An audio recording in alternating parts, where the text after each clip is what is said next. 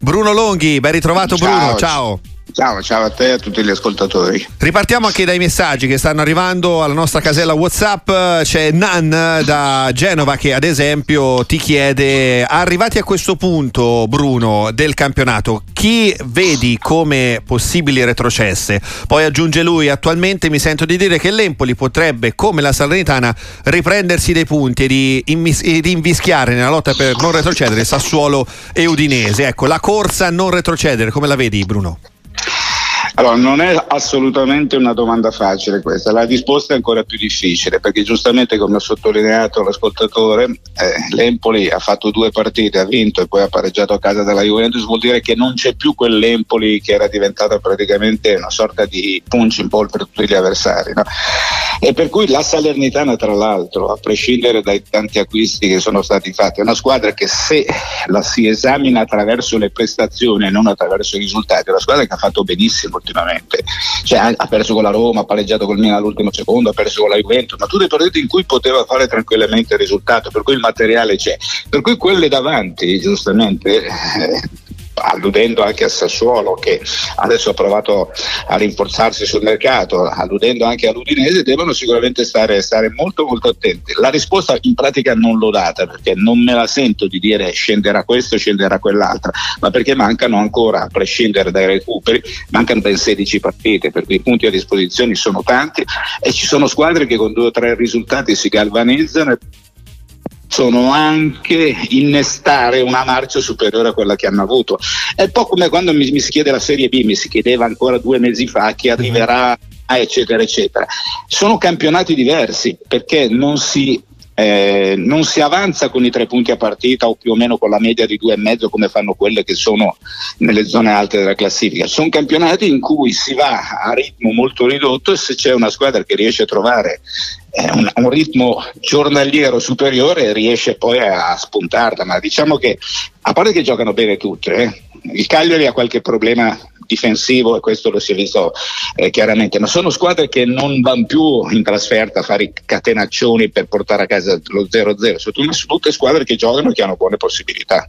Assolutamente, poi la classifica anche corta nella zona calda del campionato sicuramente non agevola il compito di un, di un è, pronostico, possiamo è come dire se mi facesse, mi facesse, la domenica, scusa, la, la domanda sulla zona, sulla zona Champions. Esatto, esatto. Eh, insomma, eh, sono 5-6 squadre in tre punti Assolutamente. Andiamo a Milano noi per salutare Sebastiano. Buon pomeriggio e benvenuto su Radio Sportiva.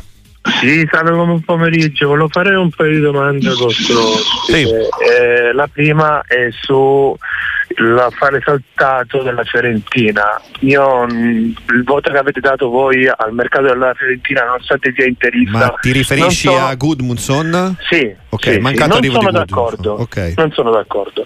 Perché se Gio Barone e la Fiorentina si sono spinti fino a 22 e 22 potevano.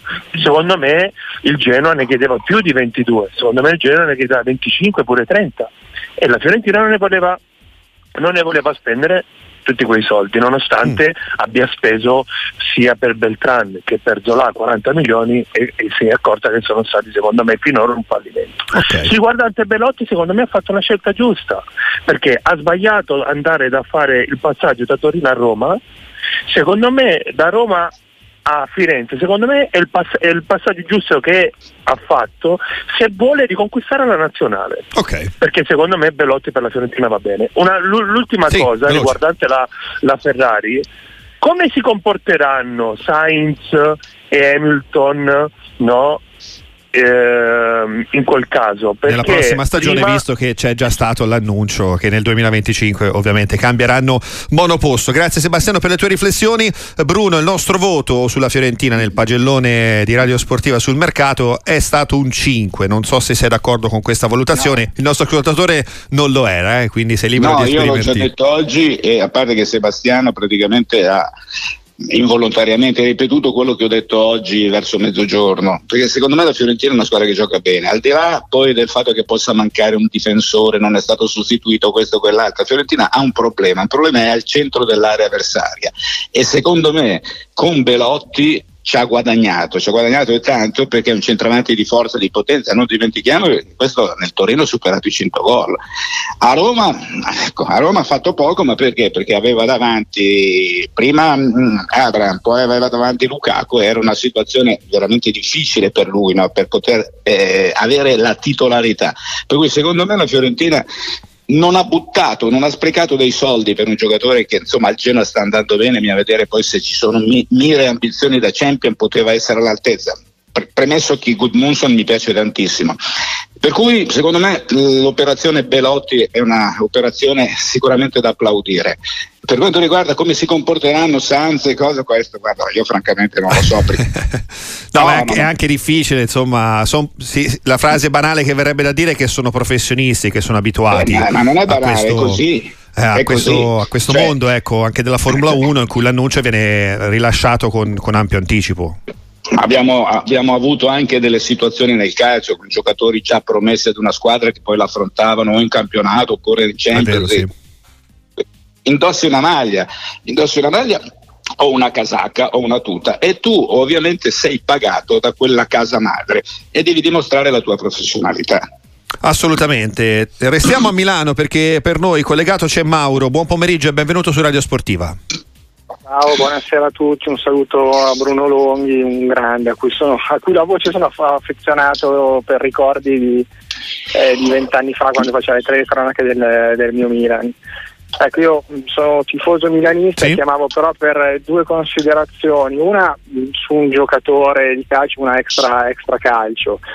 Allora, la prima è relativa al, al russo dell'Atalanta, Miranchuk. Sì secondo me è, è, un giocatore assolutamente sottovalutato. Io un po' che lo seguo anche dal prestito del Torino, mi piacerebbe che il Milan mettesse gli occhi su di lui perché è uno di quei giocatori che eh, in fase offensiva quando prende la palla pensi che possa sempre succedere qualcosa, saltare l'uomo, inventarsi qualcosa e secondo me al Milan servono giocatori così a centrocampo.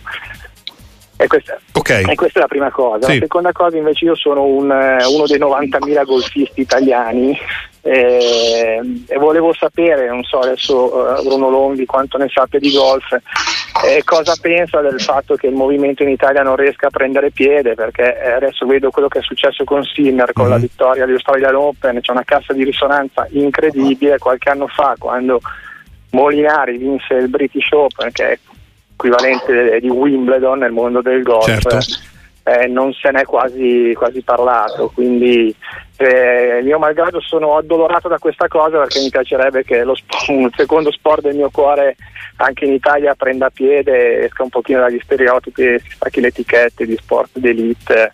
Assolutamente, eh, che si, che assolutamente. Grazie Mauro anche per la tua riflessione, questa era più una riflessione che una domanda ovviamente Bruno sì, sul, sì. sul, movimento golfistico, possiamo andare anche su, su Miranchuk, Miranchuk se vuoi. Sì, allora Miranchuk eh, mi permetto di dire che non è un centrocampista, ecco, per cui la volontà del nostro amico ascoltatore di avere Miranciuc a centrocampo al Milan, ma lui era una punta, una mezza punta al limite una punta esterna, lo seguivo dai tempi in cui giocava in Russia, l'ho seguito poi anche al Torino, cioè ma Miranciuc è un giocatore di talento, un giocatore di talento con, con questo mancino, con questo piede sinistro sensibilissimo per cui è un giocatore che può far comodo a, tutto, a tutti, l'Atalanta sta facendo bene, ma non è un centrocampista. Per quanto riguarda eh, il golf, qui entriamo nel sociale, io non me ne intendo, non ho mai giocato golf in vita mia, per cui non so dare risposta, però non dimentichiamo che da noi viene ancora considerato uno sport d'elite, elitario, a differenza del tennis che da, dai tempi antichi, dai tempi antichi è sempre stato uno sport che da elitario poi è diventato popolare, cioè ai tempi di Gardini andiamo a Pietrangeli, poi andiamo a Panatta, per cui eh, insomma eh, i campi da tennis sono sempre stati stracolmi di, di, di, di ragazzi, di persone no, che volevano divertirsi. Il golf da noi è considerato ancora uno sport elitario, basta andare in Inghilterra, in Irlanda, eh, laddove tu vai, a prescindere che ci sia una, eh, una casa, una, un hotel o che ci sia mh, mm, comunque un centro sportivo, li trovi liberi i campi da golf, per cui è normale diventare golfisti in Italia è un pochino più complicato. Assolutamente. Eh, Pietro dalla provincia di Lucca, ben ritrovato, buona, benvenuto su Radio Sportiva. Grazie, grazie di avermi dato la possibilità di parlare con il dottor Longhi che saluto con affetto. Due riflessioni velocissime, cioè una riflessione e una domanda. La riflessione sulla vicenda Boban Ceferin che, che deve essere fatto al dottor Longhi insomma sì, ci sono delle proposte per modificare e per migliorare questo calcio anche in UEFA, poi ci infiliamo dentro anche la possibilità di essere rieletto oltre i mandati che ha già eseguito, ecco, mm. quindi questo mi sembra eh, do pienamente ragione a Boban. E la seconda è una considerazione sulla fase offensiva della Juventus che vedo nettamente migliorata con il, gioco di Dizzo, un giocatore che gioca sempre a testa alta, sbaglia pochi passaggi, sbaglia pochi stop, ecco, vedo una fase molto più equilibrata equilibrata rispetto a quando gioca per esempio Chiesa e quindi chiedevo al dottor Longhi ecco, una sua opinione su questo possibile dualismo Ildiz-Chiesa. Grazie. Okay. Grazie, grazie a te Pietro. Bruno. C'è il Maz Chiesa, il, il, dualismo. Sì, il dualismo è tra il Diz e, e Chiesa. Allora, eh, per quanto riguarda la prima domanda, mi pare che insomma, non è che ci sia molto da commentare. No? Eh, Boban si è messo di traverso eh, su un tentativo di modifica di quello che è lo statuto di Ceferin. Insomma, Boban è veramente uno con le spalle quadrate, per non usare un altro termine, per cui le cose non gli vanno a genio. Si cambia quello che è il regolamento e lui si è messo di traverso e ha dato le dimissioni con i complimenti a Boban che non sta a guardare, non vuole avere il cadreghino assicurato, perché uh-huh. nel momento sono giuste, io tolgo il disturbo, già fatto da, in altre sedi. Eh, l'altra domanda, il Diz, ecco, mm, sì. Allora, ti sembra che questo giocatore abbia cambiato, come diceva il nostro ascoltatore, anche un po' la fase offensiva della Juventus? Lui, Cambiaso, è una Juve che gioca più, eh, gioca più eh, a calcio rispetto a prima. Prima par- giocava solo di ripartenza e di calci d'angolo. Se andiamo a vedere la classifica, la Juve se l'è costruita fino a un mese fa attraverso le ripartenze, attraverso poi gli stacchi di testa dei suoi difensori, sui corner, sulle palle inattive. Adesso è una Juve che gioca di più, è veloce, manovriera. Questo ovviamente il giovanissimo attaccante eh, turco ha dato quel qualcosa in più, però non dimentichiamo che si è sbloccato Vlaovic e questo secondo me è il fatto fondamentale perché avere Vlaovic che inciampa pal- sulle, sulla palla è un discorso, avere Vlaovic che la butta dentro e che gioca galvanizzato da quanto ha fatto nelle partite precedenti perché sta segnando da 4-5 partite comunque ha segnato 6 gol in questo mese di gennaio no? è, è, ben diverso per cui il Diz tanto di cappello tanto di cappello la Juve ma avere il centravanti o non averlo è una bella differenza 366 784 122 con uh, sms whatsapp e anche note vocali oppure al 334 773 0020 numero buono per prenotarsi in diretta ed intervenire ripartiamo con il nostro microfono aperto da Livorno perché per noi c'è collegato Alberto. Buon pomeriggio e benvenuto. Sì, buon pomeriggio, buon pomeriggio, sono Alberto da Livorno. Innanzitutto volevo insomma, ringraziarvi per la vostra trasmissione e per la misura con la quale affrontate sempre tutti gli argomenti. Grazie Alberto. Allora, due domande a Bruno Longhi, sì. tecniche e finalmente non di arbitri. Eh? allora, io sono un tifoso del Milan. Allora, cosa pensa di Adli in questa nuova posizione e se lui ritiene che possa avere diciamo, in un futuro un miglioramento, se vede margini di miglioramento per questo giocatore tale da diventare un, un titolare diciamo, in pianta stabile della squadra. Uh-huh. E secondo, a proposito di Leao, seconda domanda, eh, se condivide il fatto che sia un, un, ottimo giocatore, un grande giocatore, ma non un campione. Okay. E quindi eh, se non pensa che magari ogni tanto um, anche un pochino di panchina per stimolarlo potrebbe fargli bene. Va bene, grazie, grazie Alberto per le tue riflessioni, per le tue domande. Bruno, prego. Allora, Adli, non dimentichiamo che è ancora giovanissimo Adli, nonostante eh, abbia quell'incedere abbastanza ingobbito che ci fa pensare che sia un ultra trentenne, no? è un ragazzo ancora giovane. E no, è stato bravo Pioli, o perlomeno è stato bravo anche lui ad accettare il cambio di ruolo, perché quando giocava nel Bordeaux lui giocava a mezzala, no? era un interno sinistro, e è stato arretrato a fare il centrale. Ha tutte le caratteristiche di Pirlo, ovviamente non ha la capacità di Pirlo di smarcarsi dall'avversario quando è con le spalle pressato, di girarsi con un dribbling, con una finta e non ha nemmeno quel lancio eh, in verticale di Pirlo, però è un giocatore sul quale il Milan può costruire molto. È un, eh, posso dire che è una delle problematiche del Milan perché il Milan ha tutti i giocatori a centrocampo che giocano in funzione dell'attacco e talvolta eh, a, pagare, a pagare debito alla difesa appunto per questo motivo. Comunque Adli eh, che sembrava essere un oggetto misterioso sta invece dimostrando di essere un oggetto di valore in questo Milan. Per quanto riguarda Leao, diciamo, la parola campione dobbiamo centellinarla, non dobbiamo usarla eh, per ogni giocatore che fa un bel colpo. Allora, Leao è un giocatore senza, quale, senza il quale scusa, il Milan non è il Milan, perché ormai c'è questo sistema di gioco impostato molto sulle fughe sue, sulle fughe di Hernandez sulla sinistra, sono i due giocatori che possono fare la differenza. Però per essere campione devi avere quei colpi, ma non devi averle uno a partita o uno ogni tre partite, devi averle con una con una sorta di continuità, perché la differenza tra il campione e il non campione, il non campione fa vedere il giocatore di talento di avere talento, di avere i colpi, insomma di essere in grado di vincere le partite da solo diventi campione quando tu dai questo tuo contributo con continuità alla squadra e la squadra ne beneficia. Guarda, sulle AO, Bruno, ti aggiungo anche la riflessione da parte di Massimiliano da Pistoia, una domanda che, che, ti gira e ti chiede: il Milan non farebbe bene a questo punto a vendere le AO e prendere al suo posto un centravanti? Rendimento di questa stagione effettivamente sottotono a livello statistico per le AO perché stiamo parlando di 19 presenze su 22 gare e però solamente 3 reti, Bruno. Sì, sì, i numeri sono impietosi, quello è fuori di dubbio.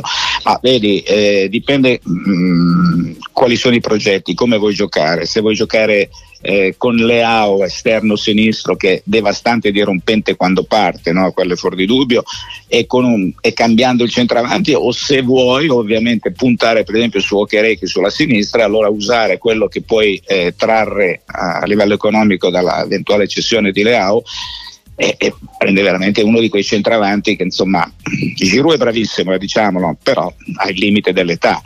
È chiaro che una squadra che si chiama Milan con la storia del Milan con le sette coppe dei campioni vinte insomma deve avere un personaggio di spicco cioè quel centravanti insomma, che, la, che l'Inter ha e che la Juve sta scoprendo di avere. Ecco, mm, voglio dire, se vuoi essere a quei livelli devi avere quei giocatori lì.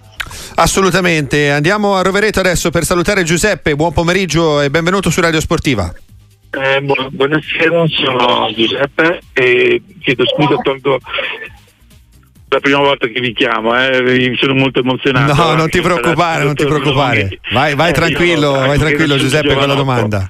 Allora, io no, quello che mi chiedo tante volte, eh, io sono un pseudo tifoso interista, no? ma eh, le conferenze stampa di Allegri, no? quando lui fa quelle, a parte le battutine, eccetera, uh-huh. eccetera, eh, il gioco vicino, ma quello che dice che l'obiettivo della Juve è il quarto posto, è un po' strida un po' questa cosa qua e mi chiedo ma come è possibile che lui possa dire certe cose certo uno può dire quello che vuole ci mancherebbe ma siamo quasi a livello da bar e dico noi abbiamo 15 punti sulla quinta questo è il nostro obiettivo l'Inter ha già vinto lo scudetto e c'è tutte queste considerazioni che dico ma perché la Juve deve avere eh, cioè, cos'è che è successo alla Juventus per avere non, avere, non poter dire ho l'obiettivo dello scudetto uh-huh ma no, lo scudetto è già vinto, ormai è già vinto, cosa lo giochiamo a fare? Eh, difatti anche oggi leggevo una considerazione del portiere della Juve, giustamente non siamo inferiori all'Inter, ci mancherebbe, ma chi l'ha mai detto? E, e mai l'Inter ha detto che lo scudetto è già vinto? Cioè, è questo che mi fa un po' sorridere questa cosa qua, questo giochino di, di Allegri okay. che praticamente eh, può, essere una sua strategia, ma però dire nell'ambiente Juve, sente dire che noi il nostro obiettivo è... Eh, vabbè, vabbè. Abbiamo, abbiamo, compreso, abbiamo compreso Giuseppe il tuo ragionamento. Bruno, cosa ne pensi? Allora, a parte che ultimamente mi pare che la storia del quarto posto l'abbia un pochino lasciata da parte Allegri, mm. no? Perché fino a un mese fa, insomma, ogni tanto veniva fuori, noi abbiamo X punti di vantaggio sulla quinta, eccetera, eccetera, puntiamo al quarto posto. È stato insomma il suo ritornello che è durato per una non dico 20 ma circa 15 giornate ma poi è chiaro che insomma anche l'ascoltatore tifoso o non tifoso si rende conto che sono buttato, no? perché sa benissimo che la Juventus, la Juventus è impegnata impegnatissima per tentare di vincere il campionato e il fatto che eh, Scesni ovviamente eh, faccia queste dichiarazioni ammette implicitamente ma anche esplicitamente che la Juve ha tutte le credenziali per poter vincere il campionato. È chiaro che dobbiamo tenere presente eh, quella che è la forza dell'Inter che quest'anno insomma, dobbiamo dire gioca veramente bene a prescindere da tutti i discorsi che si fanno arbitri e non arbitri, che ha qualcosa in più della Juventus ma l'Inter ha ovviamente la penalizzazione che, che se ne dica di dover giocare anche in Champions, di non arrivare con la freschezza mentale, con una settimana trascorsa a preparare le partite a differenza di quello che farà la Juventus. Ma adesso non voglio ritornare su, una, su un ritornello che abbiamo già cantato tante volte. Adesso andiamo a Lecce per salutare Giacomo, buon pomeriggio e benvenuto su Radio Sportiva. Buon pomeriggio. Prego allora, la domanda. Vorrei fare tre domande. Eh, tre sono troppe, facciamo, facciamo che sei veloce, dai intanto. Va bene, va bene. Allora, la prima è eh, se come vedete il mercato dell'Inter cioè, che con Buchanan Mo e Zielinski e Taremi a parametro zero. Okay. E secondo poi se l'Inter può battere eh, cioè, batte la Juve quindi chiude definitivamente il campionato. Okay. E poi se l'Inter può arrivare in Champions questa volta vincerla. Ok, va bene. Giacomo, sei stato velocissimo, quindi Bruno. Poi il tema è sempre lo stesso, eh, quello legato all'Inter, quindi puoi esprimerti. Sì. No, non ho capito il primo nome perché ha fatto i nomi di Zelinski e Taremi, non ho capito il primo nome. Eh, ti ha chiesto di Buchanan, che è l'unico vero arrivo sì, praticamente sì, della sì. sessione invernale nell'azzurra. Sì, sì, vabbè, ma è, tutto è futuribile perché anche Buchanan fino a questo momento non ha giocato, anche perché non dimentichiamo che l'Inter ha un Darmian che va benissimo su quella fascia, poi c'è Dumfries per cui ha difficoltà adesso Buchanan a essere schierato e verrà ovviamente buono per la prossima stagione, a meno che. Imparando la lezioncina di Inzaghi, cioè su come stare in campo nel 3-5-2, possa essere messo in campo già con un certo anticipo rispetto a quello che potrebbero essere le previsioni più pessimistiche. Zelinski e Taremi ovviamente eh, sono due giocatori di spessore, il secondo prenderà il posto o di Arnautovic o di, mm, di Sanchez, vediamo che cosa deciderà l'Inter in base al mercato.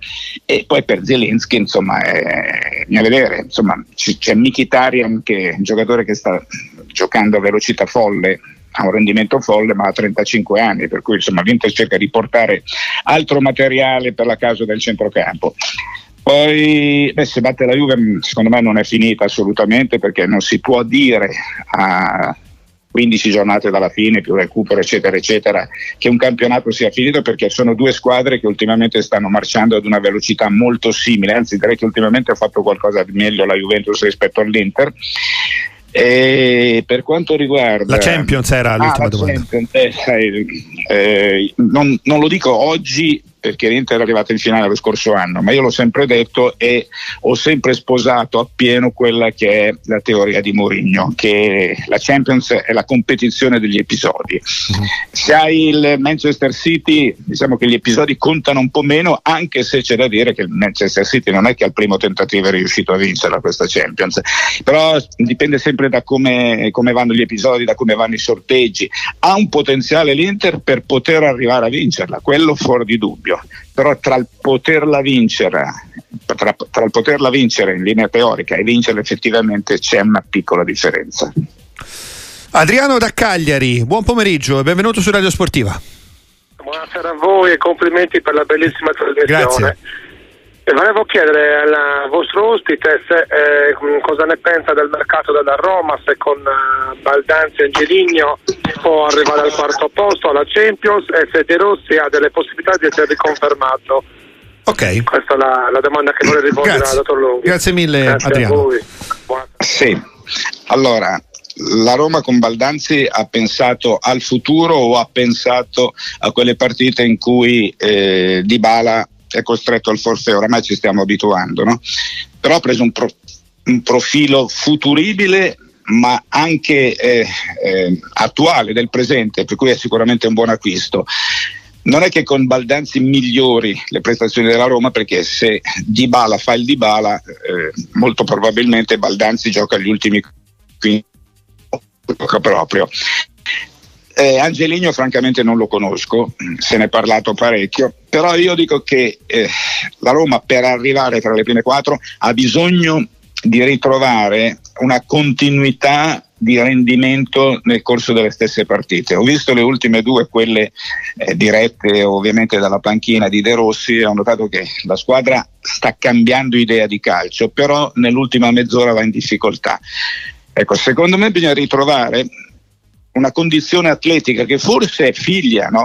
attualmente eh, della precedente gestione, dico forse, perché ho visto una Roma in difficoltà, mh, mm, in difficoltà ma direi abnorme contro il Verona nel secondo tempo e anche nel finale della mm, partita con la Salernitana. Non basiamoci sul 2-1 e sul 2-1, è una Roma che deve migliorare dal punto di, eh, di, vis- mm, dal punto di vista fisico, per cui migliorando quell'aspetto con un allenatore bravo, perché De Rossi è bravo, naturalmente può pensare di arrivare insieme, ma deve migliorare soprattutto a prescindere dagli acquisti che sono stati fatti sul mercato.